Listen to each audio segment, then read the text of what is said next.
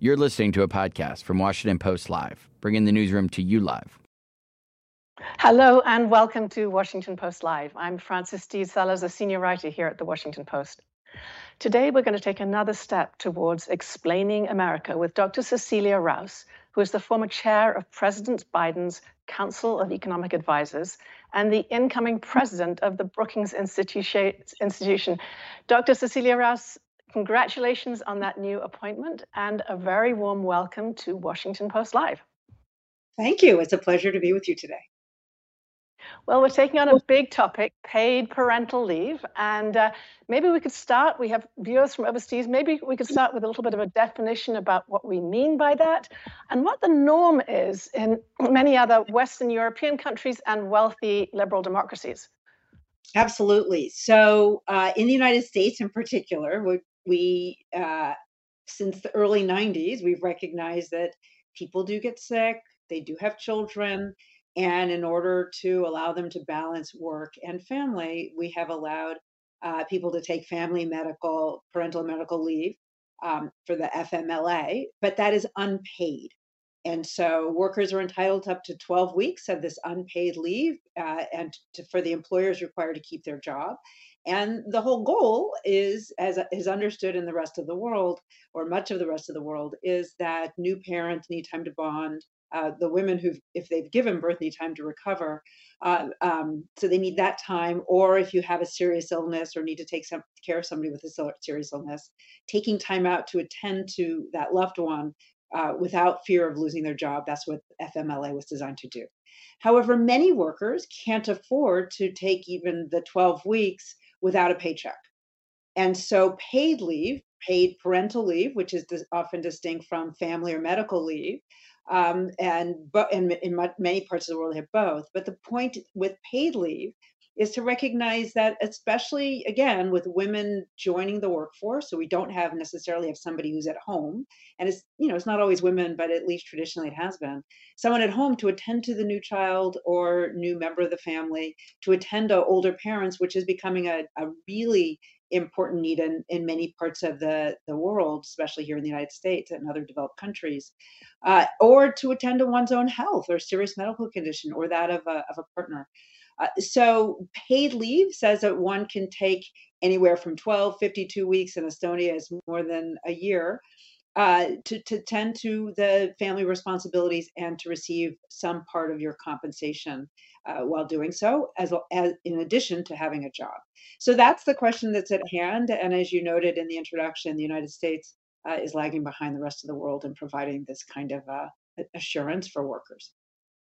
So we're going to get more into food as the paying and how that works as we go on through the program.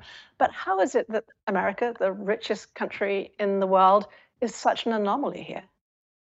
Well, I that's a very good question. Uh, many of our social benefits, going back to the New Deal and how we constructed many of our benefits, are paid through uh, employment. So they're tied to employment. We get uh, most people get their health insurance through uh, their employer. Um, disability is often re- provided through one's employer. In fact, one way that a lot of workers do uh, take a little time out to deal with a serious illness on their own part or on the part of a loved one is through short-term disability. So many of our benefits are, are provided through employment. And so then it becomes, you know, part of a compensation package that employers need to be providing.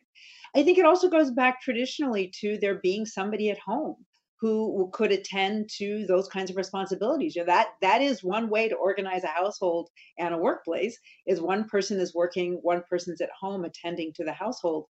Uh, in the United States, that was traditionally women. As women started to enter the workforce, uh, that became not as available for many families. Uh, women entered because they wanted to. Uh, women entered because they needed to. And so if they're not at home, somebody else needs to be able to take up the slack. But you know, the reality is workers, they want to many workers want to work, so they want to be productive and to spend some of their time that way. But uh, you know, life does catch up with us. Many of us are parents, uh, want to be parents, uh, want to meet our new adoptive child or our own child to which to whom we give birth, or natural born child. Um, illness strikes almost everybody at some point. It can be more mild, it can be more serious. And we do have an aging population, so many workers have uh, older relatives that they also need to take care of. So the United States has to adapt to that real that changing reality of our our homes and of the workplace. So let me flip that question just a little bit and ask Is America the richest country in the world because it has not been paying out some of these benefits and has pushed it onto employers? Well, you know, define rich and define welfare. There are many dimensions on which, uh, you know, if we look at the size of our economy, uh, we are, you know, the richest country in the world. If we, you know, we look at GDP per capita, uh, you know, if you adjust for purchasing power parity, there are questions with uh, where we rank regarding China. But if you look on the way that we measure gross domestic product, we look as though we are a very wealthy country. Along other dimensions, if you look at uh, child and infant mortality, maternal mortality, even look at our life expectancy, which has been falling, and the and the increasing rates of mental Ill, um, uh, mental illness, uh, suicide, uh, there are other dimensions in which it's it's not actually so clear. Mm. So just to jump back, since 1993, we've had this 12 weeks of uh, unpaid leave. In your research and in your understanding, looking at this sociologically, how have women made this work? And it is largely women. It was largely women. That may be changing. But how have they made it work? Um, so the technical term is spit and duct tape, uh, but I mean, but more seriously, um, you know, we've had a growth of a childcare sector. Now, that sector is under a lot of pressure. It was disproportionately affected by the pandemic. It's a sector that is more expensive in the United States than compared to most other countries, along with understanding that parents uh, need help balancing responsibilities between work and family goes with having affordable childcare. So this is not when the child is sick and not when the child is just a newborn, but you know after they've had the the paid family leave that or parental leave, children need to be continuing to be cared for. They don't, you know, at six months they haven't figured out how to feed themselves. Um, so. Uh, most other countries also s- m- s- more heavily subsidize their ch- childcare sectors. In the United States, not only on the is is it an expensive sector for the parents, but it's also not a very well paid sector for the providers. So it's got a precarious business model it's very labor intensive. We still, you know, little babies still need to have, you know, just like the ratio of two babies to one caretaker. You can't have 20 babies in a room with, you know, just one caretaker. We can't scale that with technology. So it's a, it's become an increasingly uh, expensive enterprise and is precarious. So um, you know, but childcare and having external out of the house, having some provision of childcare is one way to make it work. Families have had to uh, you know work together. So you find families where one parent uh, is working days and one parent's working at night so they have somebody who's available. But it has it's, it has stretched the american family uh, and it has not been easy. The other way in which you see women have made it work is they accept occupations where there's more job flexibility. And that is one explanation for the gender gap in wages that is that women uh, have needed the flexibility to be able to take time out to take kids to the doctor or be able to be there for them. They're more likely to work part time for exactly that reason. So that has, you know, for many women, that's their choice and that's what they would like to do. But for some women, they're doing it because they feel that they, they don't have another way to make it work.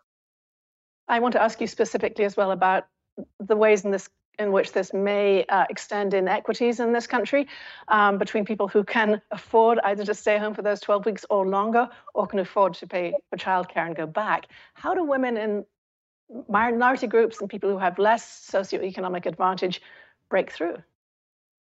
Well, that's again, that's part of the challenge. One, so uh, you know, to add insult to injury, uh, more highly paid uh, workers are more likely to get the paid uh, parental and family leave in the first place, so that they don't have to make that choice. Um, you see that less educated workers, um, minority workers, are less likely to have that kind of a, uh benefit uh, attached to their employment. So uh, uh, you know, many families do it by relying on relatives and their and their uh, in their communities in order to provide the childcare. So children are in more informal childcare settings. Uh, which you know can be wonderful. Uh, but we also know that high quality childcare is important to give children a good start in life. Uh, and it may not be the first choice for the parents, but it's the only choice that they have. So a lot of them are doing it by, again, taking the kinds of jobs that allow them the flexibility, relying on other family members to take care of their children. And then some children, when they're old enough, are left to their own devices. And, you know, many children flourish just fine. Uh, but uh, probably in many cases, the parents would like to, in some of those cases, parents would like to you know have their child in supervised care uh, for longer. So it's really been by again spit and duct tape uh, that a lot of families work. Well you know in the time that this debate has been going on definition of family has changed very dramatically. The person staying at home is no longer necessarily a mother. Has that helped make arguments for the, the presence of men, in fact, uh, wanting to take paternity leave as well as women taking maternity leave, actually add, added weight to the argument that it's necessary. I suspect so, but the other reality in the United States is that we've had falling labor force participation for men, for prime age men, for many decades. We've seen it, it, it, it increased, labor force participation increased for women through the end of the 1990s. It has plateaued since then. And so it's, it's, it's an economic reality that um, you know, if unless men are going to step up, and we have seen increased engagement of men in in household responsibilities, it still does not equal that of women by a long shot. So either men are going to those men who are choosing not to be in the labor force have to, you know, we have to shift the caretaking to them, or if we're going to continue to have uh, increasing prosperity, to have a vibrant workforce, we have to find ways for people to balance family responsibilities and their work. So it's becoming more of an economic imperative. We know in the United, in the United States that um, are, especially going forward, again, declining rates of labor force participation among prime age men. Many people are focused on ways to try to improve that. We've seen um, plateauing labor force participation for women falling fertility rates, which means there's not going to be replacement at the same rate of those workers. And we have a demographic, you know, as the baby boom is working through it, a demographic shift where more of our workforce will be retiring. So the demographics of our of our economy, of our society suggest that we won't have the labor force to continue the kind of productivity growth that we've had in the past. So if we're going to maintain our level of, of, of prosperity and economic activity, we need to have more workers and make it easier for workers to balance work and family. Uh, we could also talk about immigration reform, but that's another topic. That is another topic, but I'd like to ask you very specifically about the paid leave policy you worked for um, in the Biden administration, its definitions of family and caregiving, and why it was ultimately left out of what became the IRA. So again, so the Biden administration was attempting to provide uh, compensation for workers who needed to take up uh, parental leave, family medical leave.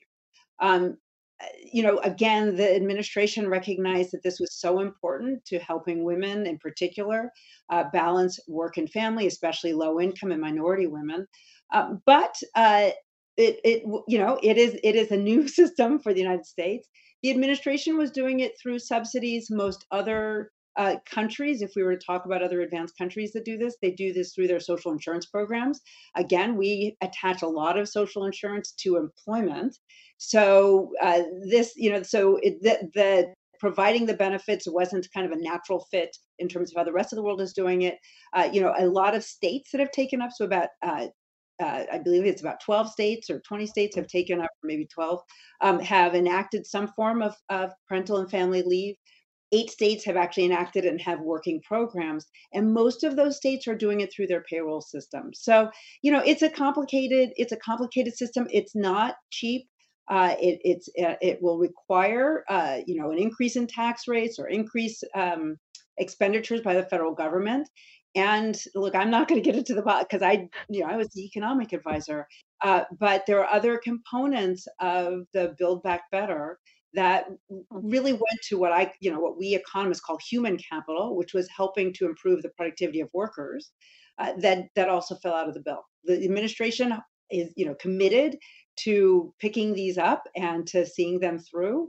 Uh, you know, the president is not done yet, and uh, you know, this country needs some form of paid family leave, paid parental and family medical leave, uh, to be more precise.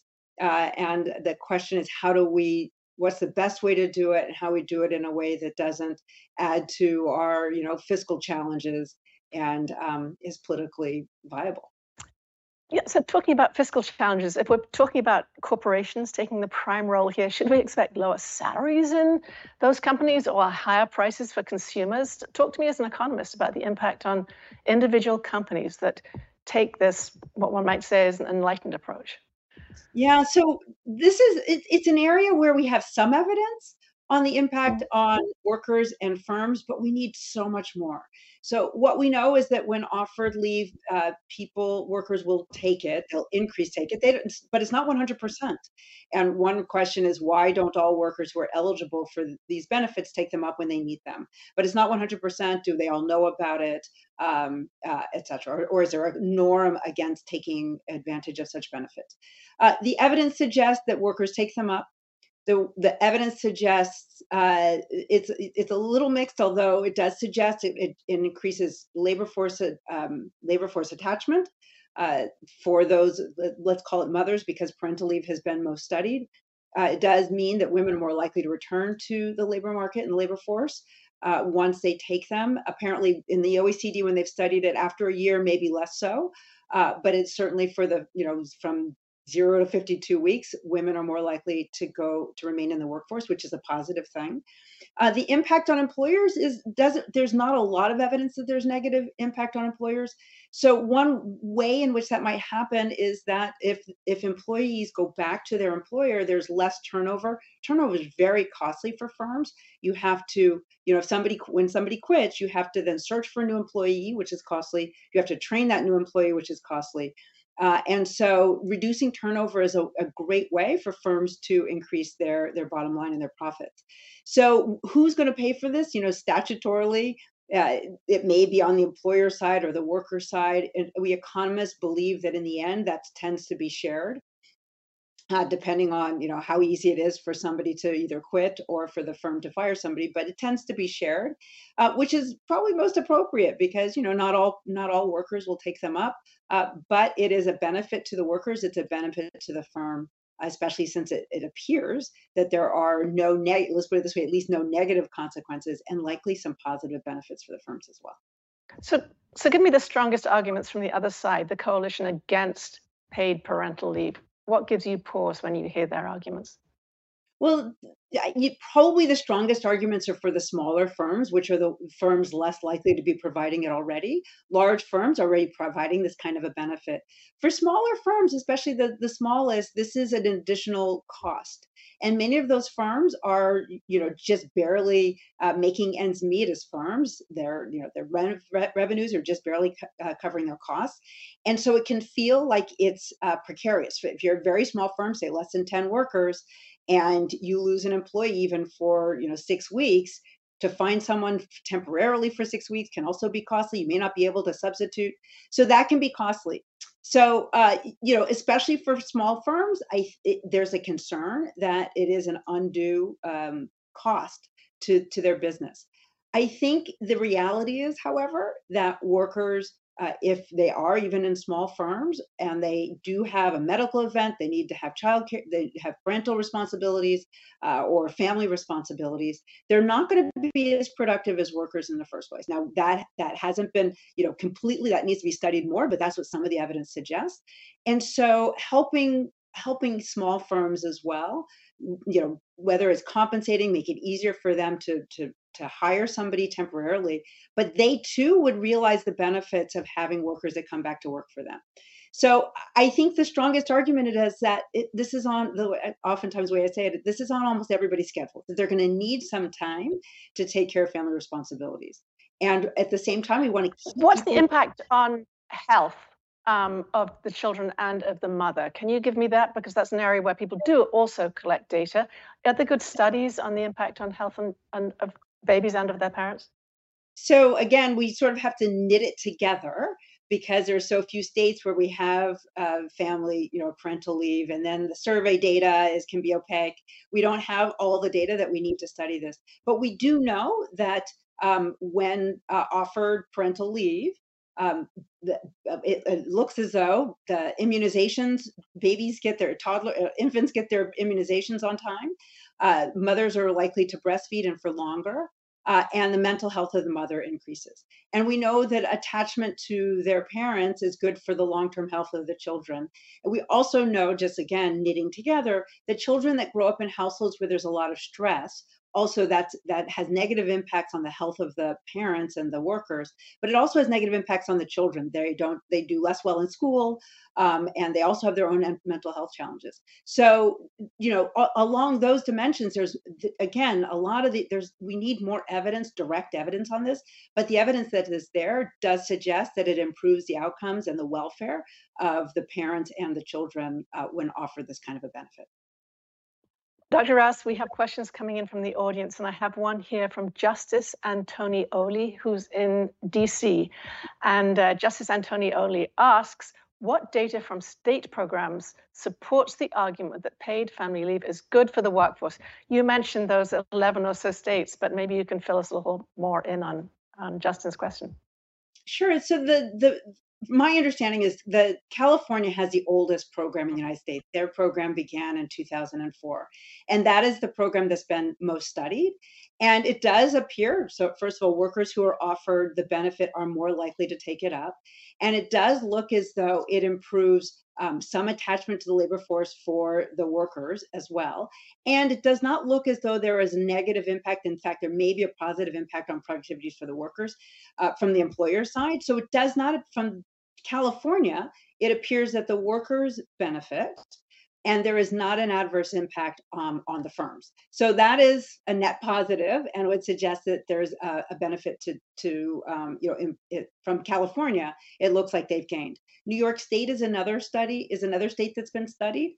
Um, and there, again, it looks so workers are more likely to take up the benefit. Again, if they take it up, we believe that, you know, again, the data are sort of, you know, incomplete. So, but we do believe that when they've taken it up, uh, there are benefits for the family. Um, and there, the, the employers remain supportive of it. There's a small group that is not so supportive, uh, but in general, the employers find that in, in fact, it helps them better navigate uh, how to work with employees when they face these kinds of um, responsibilities at home because it happens you know workers get sick they have children they have uh, other family members that need their assistance and that having the paid family leave uh, helps the employers to navigate uh, how to handle those kinds of circumstances.